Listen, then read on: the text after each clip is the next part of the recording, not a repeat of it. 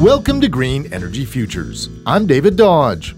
Recently, I was invited to Inside Education's Youth Summit to share some of our stories about green energy futures with teachers and students from all over Alberta. This time, while speaking at the Generate Youth Energy and Climate Change Leadership Summit in Kananaskis country, I thought I'd turn the tables and ask what Inside Education is all about.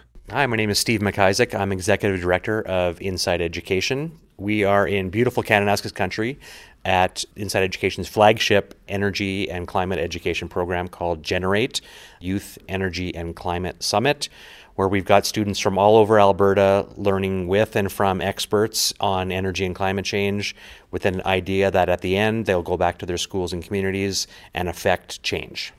It turns out Inside Education's pretty serious about their motto to support teachers and inspire students to learn about getting engaged helping the environment. It's the most important thing that we try and do, whether it's a place, to be inspired by a place like Kananaskis, bringing in incredible experts and speakers like Sean Aiken or Olympic athletes. We want the young people to be amazed by the place, amazed by the information, and to know that what they're doing and learning is important and that they can make a difference. This year, Inside Education brought in 16 experts in solar, wind, oil and gas, parks, air quality, and climate change, and 40 teachers and 80 students got to hear short presentations in small groups and then pepper them with questions. It's a very intense weekend, and inevitably, students are inspired to go home and take their own actions.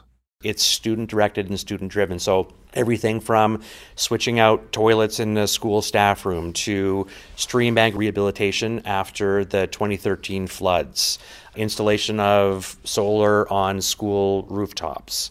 We've had a high school that wrote a children's book related to energy efficiency that they took to the elementary school across the field and read to the kids.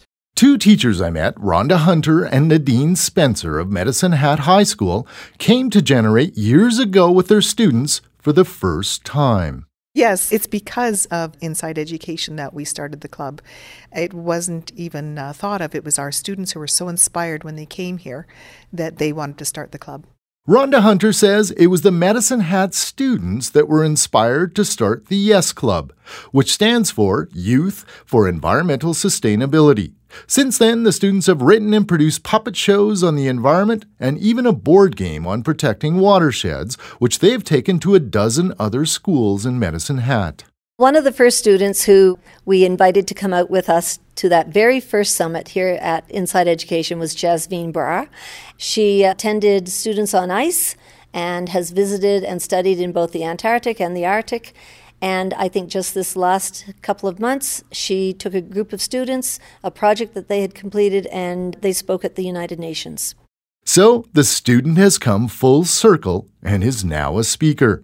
Teacher Nadine Spencer says that she's always had a passion for the environment. Well, initially I'm from Nova Scotia, and so water and the environment, the Bay of Fundy, the Atlantic Ocean is just so important to me. But I have always loved the environment. I love this planet, and I'm worried about it. Want to learn more? Check out our other stories at greenenergyfutures.ca. For Green Energy Futures, I'm David Dodge. Whoa, whoa, whoa,